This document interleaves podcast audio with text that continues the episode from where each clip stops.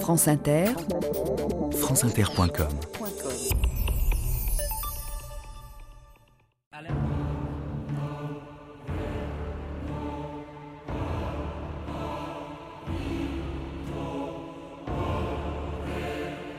Mon boulot, c'est de chanter.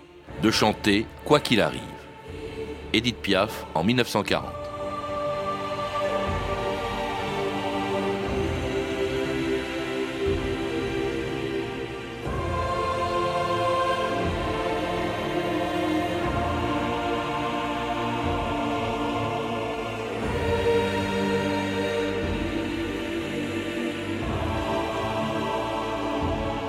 2000 ans d'histoire.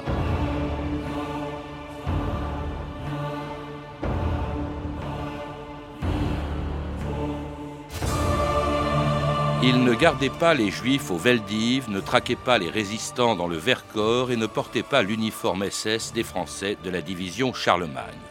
Leur boulot, c'était de chanter, comme disait Edith Piaf, et de chanter quoi qu'il arrive. Et quand les Allemands sont arrivés, ils ont continué de le faire comme si de rien n'était, même devant les soldats de la Wehrmacht, qui préféraient être affectés en France plutôt que d'être tués sur le front russe. Ils pouvaient y voir danser les filles du Lido ou du Tabarin, et entendre au Casino de Paris ou à l'ABC les vedettes de la chanson française de l'époque. Edith Piaf, Charles Trenet, Maurice Chevalier, Miss Tinguette, Suzy Solidor, Tino Rossi et Léo Marjane. Après la défaite et l'exode de 1940, il fallait bien gagner sa vie, même pour distraire celle des Allemands. À Paris, dès le début de l'occupation, ils étaient comme chez eux, jusque dans les studios de la radio préférée de la collaboration. Mesdames, Messieurs, à l'intention des nombreux Parisiens qui croient ne plus retrouver leur Paris, Radio Paris a fait un reportage dans les différents quartiers de la capitale. Et nous avons constaté que la vie a presque normalement repris. Les cinémas sont ouverts, les terrasses de café sont pleines de monde, les théâtres, cabarets plutôt, sont déjà réouverts et les dimanches, les gens font queue devant les guichets. On sent que, au fond, rien n'est changé, à part dans les rues, l'uniforme des troupes allemandes se mélange avec les robes d'été des jolies femmes. Si on était celui qui rentre de dehors, il ne trouvera pas un changement dans la capitale française. La tour Eiffel est toujours là. Bonjour la tour, bonjour, bonjour Paris. Il y a des pigeons sur l'opéra. Et il y a toujours deux tours à Notre-Dame. La scène est encore dans son lit. Et le pronom n'a pas. Et oui, comme le chantait Mistinguette en 1941 au Casino de Paris, la Tour Eiffel était encore là et la quasi-totalité des chanteurs français aussi, malgré la défaite de 1940. Pendant quatre ans, ils ont continué de chanter dans les cabarets et les music halls de la France occupée. Est-ce que c'était de la collaboration, André Alimi C'est ce que vous écriviez en tout cas il y a quelques années dans un livre qui a fait beaucoup de bruit, Chantons sous l'occupation. Est-ce que chanter, est-ce qu'on pouvait faire autre chose que chanter? Eh bien, d'abord, chanter, c'était faire plaisir aux Allemands. Hitler, Göring, Goebbels avaient dit que Paris devait rester une ville gaie. Il devait s'y amuser. On y envoyait les soldats méritants. D'autre part, euh, oui, on pouvait chanter, évidemment, mais chanter pour quel public? L'avocat Maître No, qui était en service commandé dans un cabaret qui s'appelait chez Gilles, me racontait qu'il y avait des Allemands qui composaient les trois quarts de la salle. Alors on, on. Et on s'est pressé pour pactiser, parce que il y a quand même des gens qui euh, n'ont pas, attendu, n'ont pas attendu deux mois. Euh, Deux jours après Paris occupé, les menus étaient en allemand. Il y avait donc un besoin, un intérêt pour l'argent excessif et qui n'est pas digne d'un patriote. Alors, euh, je ne sais pas si euh, vous êtes d'accord, euh, Martin Penet, avec ça. Il faut rappeler quand même que on n'a pas attendu, bien sûr, la guerre pour chanter. On chantait avant. Et dans un livre, la mémoire de la chanson, au chapitre justement de cette époque de l'occupation, vous rappelez que avant la guerre, les mêmes, c'était les mêmes qui chantaient, mais qui chantaient, qui chantaient tout à fait autre chose, notamment pendant l'époque de la drôle de guerre, c'est-à-dire entre le début de la guerre en septembre 39 et l'arrivée des Allemands en mai-juin 1940. Et là, en revanche, ils chantaient tous, mais des chansons très engagées pour encourager l'armée française, Martin Penet. Oui, c'est vrai que durant la drôle de guerre, on a vu fleurir euh, tout un tas de, refrains. Euh, par exemple, Maurice Chevalier qui chantait Ça fait d'excellents français au Casino de Paris en novembre 39, euh, mais aussi Mon petit kaki chanté par Lucienne Boyer, Bonjour Tommy, c'est-à-dire que là, on, saluait les Alliés comme en 1914, It's a Long Way to Tipperary par Reventura ou Léo Marjan, et Georgius qui chantait Le travail du pinceau, où il brocardait Hitler. Donc ça, c'était encore possible pendant la drôle de guerre. Et ils étaient tous très célèbres déjà, ceux que l'on reverra à Paris, ceux dont nous allons parler aujourd'hui. Euh, oui, oui, bien sûr, tous les gens que je, viens de citer ont, avaient commencé leur carrière bien avant la guerre. Hmm. Et on les retrouvait dans des cabarets, donc, fermés, ou dans des euh, music halls, fermés dès le 20 juin 1940 pour cause de guerre par le ministre de l'Intérieur Georges Mandel, et rouverts quelques jours à peine après la défaite et l'armistice de 1940, mais pour un public et des chansons très différents de ceux d'avant-guerre. Vergnügungen, Variété. Casino de Paris. Mit sensationellen Attraktionen und den hübschesten Frauen von Paris. Im Lido, Dîner Souper, Champs-Élysées. Die neue große Revue. Paris en fleurs. Nach der Revue, großes Kabarettprogramm. Le rideau se lève et, sur la grande scène restée obscure du casino, Suzy paraît. Sous les feux croisés de deux projecteurs, elle s'avance jusqu'au proscenium. Grande, mince, roulée par une robe noire qui laisse ses épaules et ses bras nus, son beau visage, rendu encore plus lumineux par ses cheveux d'or, Suzy Solidor fait penser à une belle figure de proue. Et voilà ma dernière création, Lily Marlène.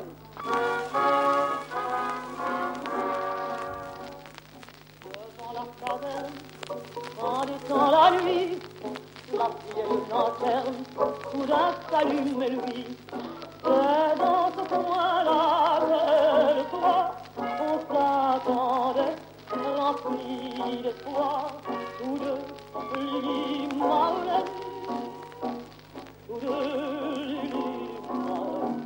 alors chanter à Paris la chanson préférée de l'armée allemande devant un public allemand pendant l'occupation, c'était en 42 de surcroît, c'est-à-dire au moment de la rafle du Veldiv, ça c'était quand même de la collaboration, Martin Penet. Oui, c'est-à-dire que Suzy Solidor a décidé de chanter cette chanson Lily Marlène en version française, au même titre d'ailleurs que d'autres chansons allemandes traduites aussi à cette occasion. Et euh, c'est évident que dans son cabaret euh, La vie parisienne, euh, le public était composé en grande partie d'officiers allemands, mais aussi de Français on va dire, euh, suffisamment aisé pour pouvoir fréquenter les, cabarets, parce que le, prix d'entrée était quand même pas euh, mhm. spécialement euh, favorable. D'ailleurs, un petit détail, c'est que le taux de change était très favorable aux Allemands, ce qui explique aussi pourquoi les soldats pouvaient aussi facilement aller au spectacle durant l'occupation. Mais Suzy Solidor ne s'est pas contentée de chanter. André elle, elle, elle, a prouvé sa sympathie pro-allemand. D'ailleurs, elle a été condamnée à la libération. Donc ce pas, pas seulement une chanteuse. elle l'a prouvé de quelle manière Indépendamment du fait qu'elle chantait par, des par des adhésions aux journaux fascisants de l'époque. Mmh. Il y a eu un, petit problème. Elle a, été, condamnée d'ailleurs. Elle a été condamnée. Elle a, je crois, 4 ans de prison. Euh, je crois que plus exactement, il y a eu, elle a été interdite euh, de, rouvrir un cabaret pendant 5 ans à son nom. Et, donc, effectivement, ça lui a posé un, grave discrédit. Et interdit d'enregistrer pendant un an, comme beaucoup d'artistes euh, qui, ont, qui sont passés devant les comités d'épuration. Ce qu'il y a d'extraordinaire. Elle n'a pas fait de prison. Vous le rappelez tous les deux. ce qu'il y a d'extraordinaire, c'est à l'époque le succès des cabarets, des musicals. Ils sont archi pleins pas seulement d'ailleurs par des Allemands, et nous sommes en période justement de restriction. Euh, à l'époque, les Français ont du mal à vivre ou à survivre, à se nourrir, et les cabarets sont pleins, d'ailleurs comme les cinémas. Oui, euh, mais alors donc on avait deux types de publics. Hein, comme il y avait les Allemands, il y avait des, des, Français euh, qui, pouvaient sortir, mais il y avait aussi des résistants. Et ça, vers la fin de la bah, guerre, j'ai une anecdote à vous citer qui est quand même assez. Euh, vous le prouvez. justement, j'ai une anecdote qui, que je trouve assez, assez, assez comment dire, caractéristique de cette époque complexe hein, finalement. C'est que j'ai eu la chance de rencontrer Daniel Cordier, donc qui était le, le secrétaire de Jean Moulin, fondateur du Conseil national de la résistance. Donc après l'arrestation et la mort de Jean Moulin, Daniel Cordier est resté officier radio au CNR. Et à la fin 43, comme il avait une position un peu trop dangereuse et qu'il était, il était devenu identifiable, il a été mis en congé. Euh, avant de pouvoir rallier la France libre. Et donc il est resté plusieurs mois à Paris et il m'a raconté que bah, il allait au spectacle parce qu'il avait besoin de se détendre. Il allait notamment chez Suzy Solidor. Il regardait très tranquillement le spectacle avec un certain plaisir, tout en voyant les soldats allemands, pardon, les officiers allemands qui étaient là et en pensant que ben, dans quelques mois, sans doute ces officiers ne seraient plus là, qu'ils seraient même peut-être tués. Mais ça l'empêchait pas d'aller au spectacle. Il savait pas ce qui se passait euh, J'étais très étonné en, en, regardant un documentaire que vous avez fait, André Alimi, où l'on voit le, beau-frère de Robert Brasillac, qui était plutôt favorable à la collaboration, en tout cas Brasillac l'était, Maurice Bardèche, qui disait, mais nous-mêmes, qui étaient pourtant euh, plutôt proches de, des pétainistes et même des collaborateurs, ou les deux en même temps, euh, et qui disait, nous-mêmes, nous n'aimions pas beaucoup ces fêtes, euh, les gens qui traînaient dans les cabarets. Ah, il condamnait le tout Paris comme la gauche caviar aujourd'hui. Hmm. mais c'est vrai que les Allemands avait su manipuler l'intelligentsia d'une façon très habile en leur faisant miroiter des, des postes, des voyages, des, éditions. Il y avait quand même. Et puis alors, tout à l'heure, vous parliez de, de, réussites, mais il y avait beaucoup d'argent à cette époque. Beaucoup d'argent. Il y avait le marché noir, il y avait des escrocs mmh. qui se remplissaient les poches. Euh, et qui se disait français, qui était euh, suspect. Et qu'on retrouvait justement dans les cabarets où se produisaient presque toutes les vedettes de l'époque. Paris. Mistinguette. Suzy Solidor et le nouveau et amusant tandem Bordaz-Charpigny. André Cabot. vous êtes tout Dino Rossi simple nom. Et dans ce nom, toute la chanson. Voici Edith Piaf. Où sont-ils, tous mes copains, qui sont partis un matin faire la guerre? Où sont-ils, tous ces petits gars, qui chantaient On ne reviendra, faut pas s'en faire? Les tambours et les clairons accompagnent leurs chansons dans l'aube claire. Où sont-ils où sont-ils les petits gars? Bah, C'était Edith Piaf en 1941. Elle a chanté pendant toute la durée de la guerre. C'est une période qu'elle évoquait rarement ultérieurement. Cela dit, c'est une des rares chansons qui évoquait la guerre. La chanson, de façon générale, euh, Martin Penet, euh, c'est, euh, elle, est plutôt intemporelle. Ou si elle évoque cette période-là, c'est pour évoquer la vie quotidienne, les semelles de bois chantées par Maurice Chevalier. Il n'y a pas tellement de chansons qui évoquent les, la guerre. Ah, c'est que quand j'ai fait mémoire de la chanson, j'ai donc consulté énormément de partitions de l'époque et constitué un corpus quand même assez, assez considérable sur cette période troublée. Et j'ai constaté effectivement que la plupart des chansons évoquent l'absence des prisonniers, notamment. Euh, les restrictions de la vie quotidienne, et puis beaucoup de chansons exotiques, parce que bon, on n'a jamais autant chanté l'évasion. voilà, l'Amérique du Sud, la Pampa, etc. Parce qu'on avait besoin vraiment d'essayer de, penser à autre chose. Et euh, c'est vrai que les chansons strictement liées à la guerre, mais pas sur le plan de, du ressenti personnel, mais sur le plan des circonstances, sont euh, assez rares. Euh, il y en a pendant la drôle de guerre, il y en a beaucoup après la libération, ou au moment de la libération, mais durant l'occupation, il n'y en a pas énormément finalement. Alors il y a le bar de l'escadrille, par exemple, et puis celle qu'on vient d'entendre. Alors Edith Piaf, c'est quand même surprenant de la voir. Pardon, il fallait donner bonne conscience, il y avait des, hommages à la terre qui sent si bon. Euh, ah, ça, c'est les chansons fichistes.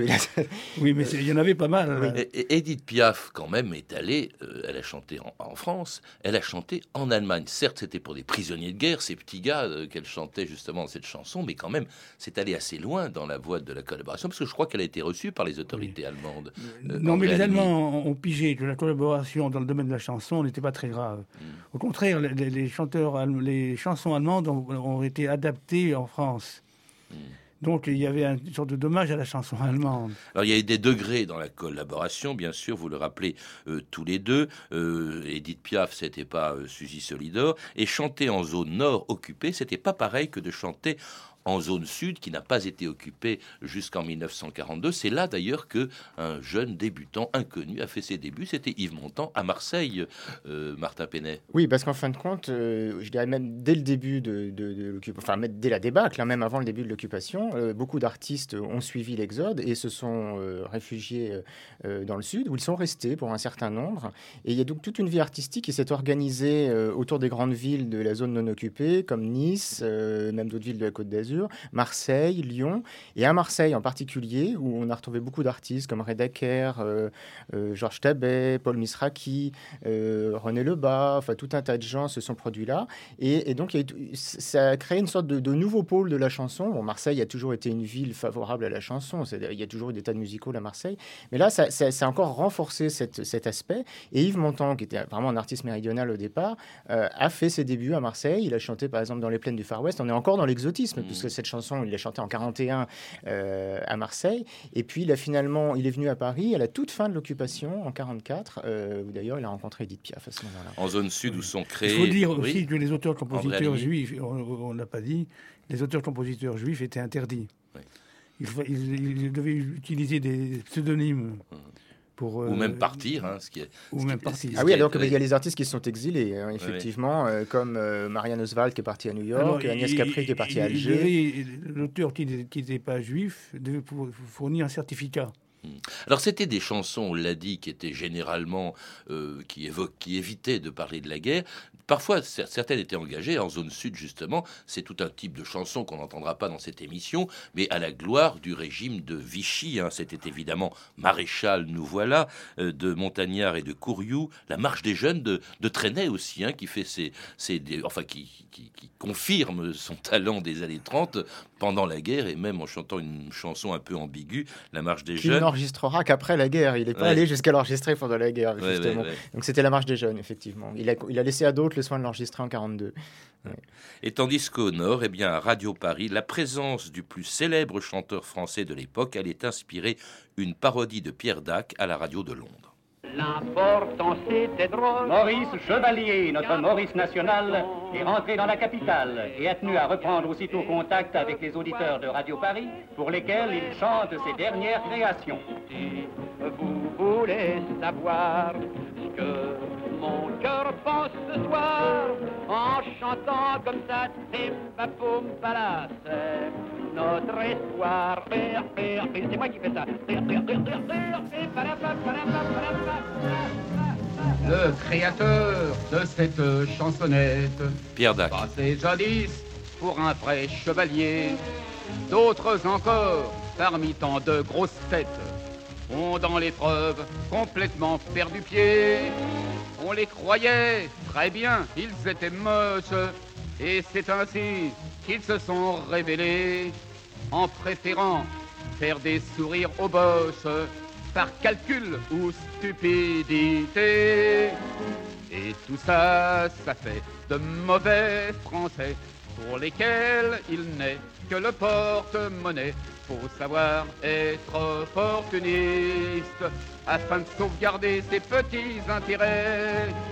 Et c'était Pierre Dac à la BBC, pas tendre pour Maurice Chevalier, hein, et disons au fond que c'était de l'intérêt tout ça de continuer à chanter. Vous êtes d'accord avec ça, André Alibi, que de continuer à chanter en France pendant l'occupation?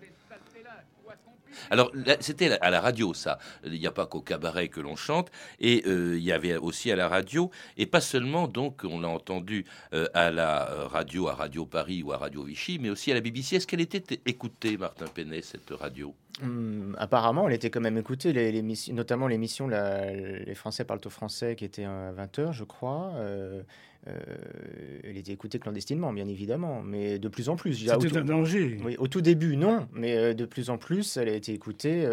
Euh, à la fin de l'occupation, je crois qu'elle était pas mal écoutée. Oui. Et d'ailleurs, ce qui est intéressant, le document que vous venez de diffuser, donc c'est Pierre Dac, puisqu'il est arrivé à Londres après bien des péripéties fin 43, et donc il a pris la suite de Maurice Van Meppes qui écrivait des chansons sur des airs connus, des chansons justement anti-allemandes, mais aussi pour soutenir le moral des Français, mais en, en essayant les convaincre que, euh, que la France libre pourrait euh, un jour euh, remporter la guerre avec l'aide des Alliés. Et donc, c'était une façon différente de soutenir le moral, bien évidemment. Et donc, toutes ces, ces chansons donc, ont été écrites durant l'occupation, jusqu'au au moment où Pierre Dac a pris le relais. Et il s'est engagé une espèce de duel radiophonique entre Pierre Dac à la BBC et euh, Philippe Henriot à, à, la Radio Paris, qui lui était presque le Goebbels français. Donc euh, il y, y, a eu vraiment des, des, des, duels radiophoniques incroyables. Et on conserve les archives de ça. Hein. Dans, les, dans les, lettres de délation, il y avait beaucoup de dénonciations de, de gens qui écoutaient la radio. Absolument, Radio, ouais. radio Londres. Vous étiez venu nous en parler déjà à cette antenne, André Alimi. Alors, effectivement, vous les citez, euh, vous, euh, Martin Penet, dans votre livre. Euh, il y avait le fameux Radio Paris-Mans, Radio Paris-Mans, Radio Paris dès le début, hein, le tout début, Ça, c'était hein, oui. Oberlé. Oui, Alors, Oberlé. réponse de Radio Paris sur l'air de Auprès de ma blonde.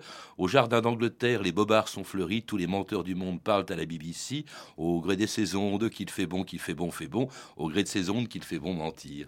Oui, puis il y a même eu la chanson des V qui a, été, euh, qui a incité les, euh, les, les, les, résistants à faire des V de victoire, sur les, à les tracer sur, euh, clandestinement, bien évidemment, sur les, sur les murs. Et donc, euh, c'était sur l'air de la cinquième symphonie de, de Beethoven. Donc, c'était quand même. Euh, c'est quelque chose qui a beaucoup marqué aussi. Hein. Est-ce qu'il y avait une censure dans le domaine de la chanson? Est-ce qu'elle était importante, André Alimi Non, il n'y avait aucune censure. Mmh. Aucune censure. Aucune censure. Ah, vous pouvez quand même pas Allemands, chanter le chant des partisans euh, ah, oui. euh, sur Radio Vichy ou oui, Radio les, Paris. Les, les, Allemands se désintéressaient de la chanson. Il n'y avait, avait, pas ce culte comme en France de la chanson bien écrite, euh, Mireille, euh, Noin. Il n'y avait pas du tout ça. Il y avait la chanson pour eux, c'était le musical, c'était ça devait être gai, ça devait être arrosé de champagne si possible. Et ils étaient très libres, ils étaient très très libres. D'ailleurs, il faut voir la liste des chansons qui ont été chantées, ce n'était pas des chansons d'une grande qualité.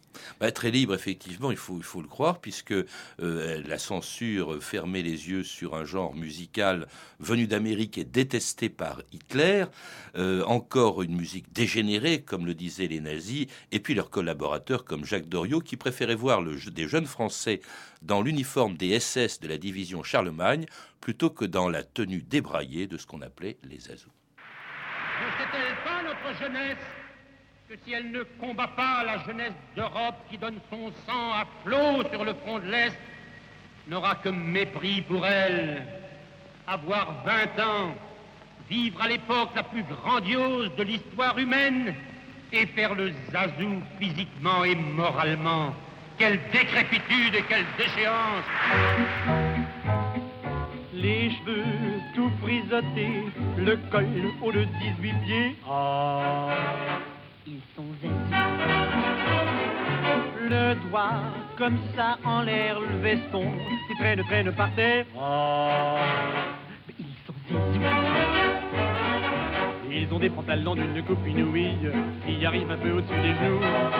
Et qu'il pleuve ou qu'il vente, ils ont un parapluie, des grosses lunettes noires et puis surtout. Ils ont l'air dégoûtés tous ces petits agités. Oh, mais ils sont azous.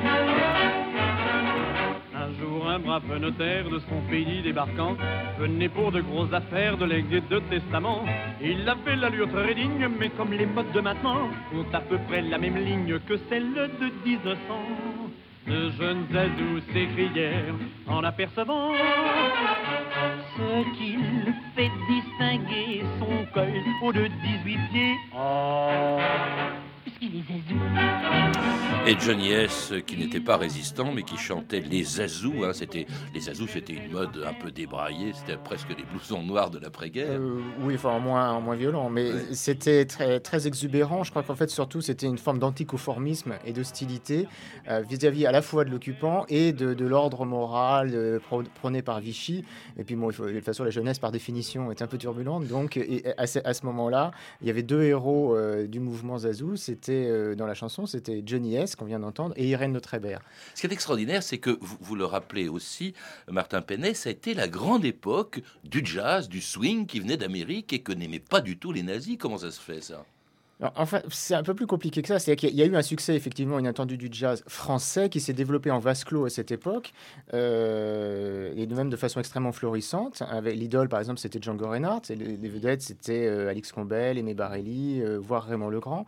Et donc, il y a des facteurs quand même. C'est d'abord l'engouement d'une jeunesse en manque de repères, la mise en place d'un certain nombre de structures comme le Haut Club de France, et puis l'interdiction des compositeurs juifs comme Gershwin, puis américains avec l'entrée, après l'entrée en guerre des États-Unis, a fait que ce sont les artistes, euh, euh, disons, euh, français euh, comme euh, ceux que je viens de citer, qui se sont exprimés en composant des, des- des morceaux de C'est- jazz. c'est- C'était une façon de réagir à l'ordre moral. Mm. Simplement, c'est une révolte de- des gens qui bougent, des gens neufs qui sont séduits par l'Amérique par rapport à une chanson qui est vieille un petit peu.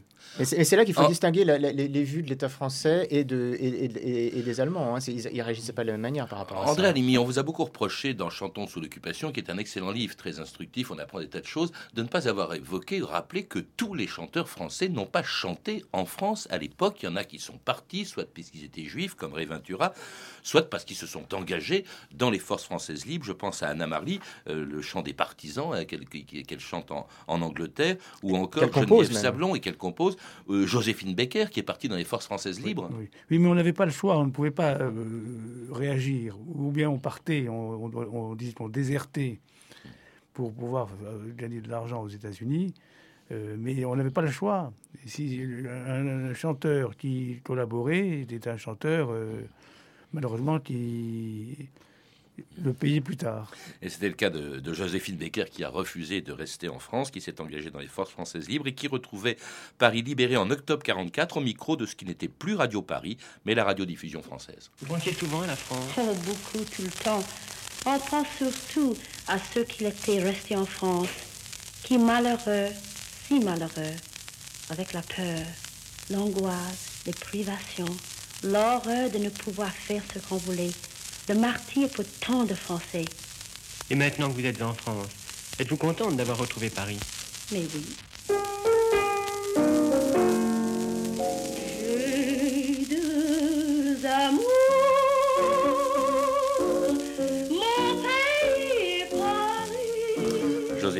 En 1944 dans Paris libéré, retrouvant non seulement la France, mais aussi des chanteurs qui y étaient restés et qui n'ont pas tellement souffert de l'épuration. Elle n'a pas été tellement sévère, Martin Penet. Bah, c'est vrai que la chanson étant considérée comme pas extrêmement sérieuse, donc c'est vrai que les peines maximales euh, infligées aux artistes, ça a été un an d'interdiction euh, d'exercer leur profession ou d'enregistrer, euh, mais on n'a fusillé aucun artiste chanteur, euh, à ma connaissance. Donc, ils ont fait une belle carrière après, ils ont continué Certains, de oui, le oui. faire. hein. Oui, Je oui, pense mais- à Trenet, Montand, euh, qui était à ses débuts pendant l'occupation. Edith Piaf, n'en parlons pas. C'est assez singulier. André Oui. Alimi. Oui, mais chanter n'était pas grave. Comme je disais tout à l'heure, ça, dépend pour toi, pour qui, et pour, pour quel taux. Oui, mais justement, ils chantaient devant des Allemands qui les occupaient. Et on les Non, retrouve après la guerre bah, comme les- si de rien n'était. Les Allemands étaient- adoraient plutôt les chansons euh, affriolantes, Oui. avec des filles nues euh, dans des cabarets comme le Tabarin. Hmm. Ils, ils n'allaient pas écouter des concerts de, de chanteurs français. Mais c'était quand même les avoir encouragés, vous le disiez vous-même. Ils rêvaient au fond de venir à Paris plutôt que d'être envoyés sur le front russe. Oui, ça, Martin ça, ça, Penet. ça, c'est C'était une récompense. Paris était une récompense. Mais je crois quand même que l'épuration avait des critères quand même assez, euh, assez précis. C'est- Il y a quand même une- des degrés dans la compromission. C'est évident que aller chanter en Allemagne dans des voyages organisés officiels, euh, aller euh, se produire trop souvent à Radio Paris ou chanter dans des galas euh, de, pour des mouvements collaborationnistes euh, Et- comme et- la et c'est pas la même chose. participer à des collaborations politiques comme les, les- les- les dimanches et les samedis de l'ambassade de- d'Allemagne. C'est pas la même chose que Les simplement artistes euh, français se chanter précipiter euh, pour y, aller. Merci André Alimi. Euh, vous êtes l'auteur, je le rappelle, du documentaire et du livre Chantons sous l'occupation, publié chez l'Armatan. Et vous, Martin Penet, vous avez réussi, réuni des milliers de chansons françaises sous le titre Mémoire de la chanson, publié en deux volumes aux éditions Omnibus. Et puis vous avez également assuré la direction artistique du disque Suzy Solidor au cabaret, enregistrement rares et inédits, une coédition La Belle Chanson INA que l'on peut se procurer sur le site labellechanson en un seul mot, .free.fr. À lire également La vie musicale sous Vichy, dirigée par Myriam Chimène, publiée chez Complexe, et Paris Musique, 8 siècles d'histoire de Marie-Christine Villa aux éditions Parigramme. Vous pouvez retrouver toutes ces références par téléphone au 32 30, 34 centimes la minute ou sur le site franceinter.com. C'était 2000 ans d'histoire. Merci à Serge Vidier, Olivier Daligo, Emmanuel Fournier, Claire Destacan, Sophie Gillery et Franck Olivard et à notre réalisatrice Anne Kobilac.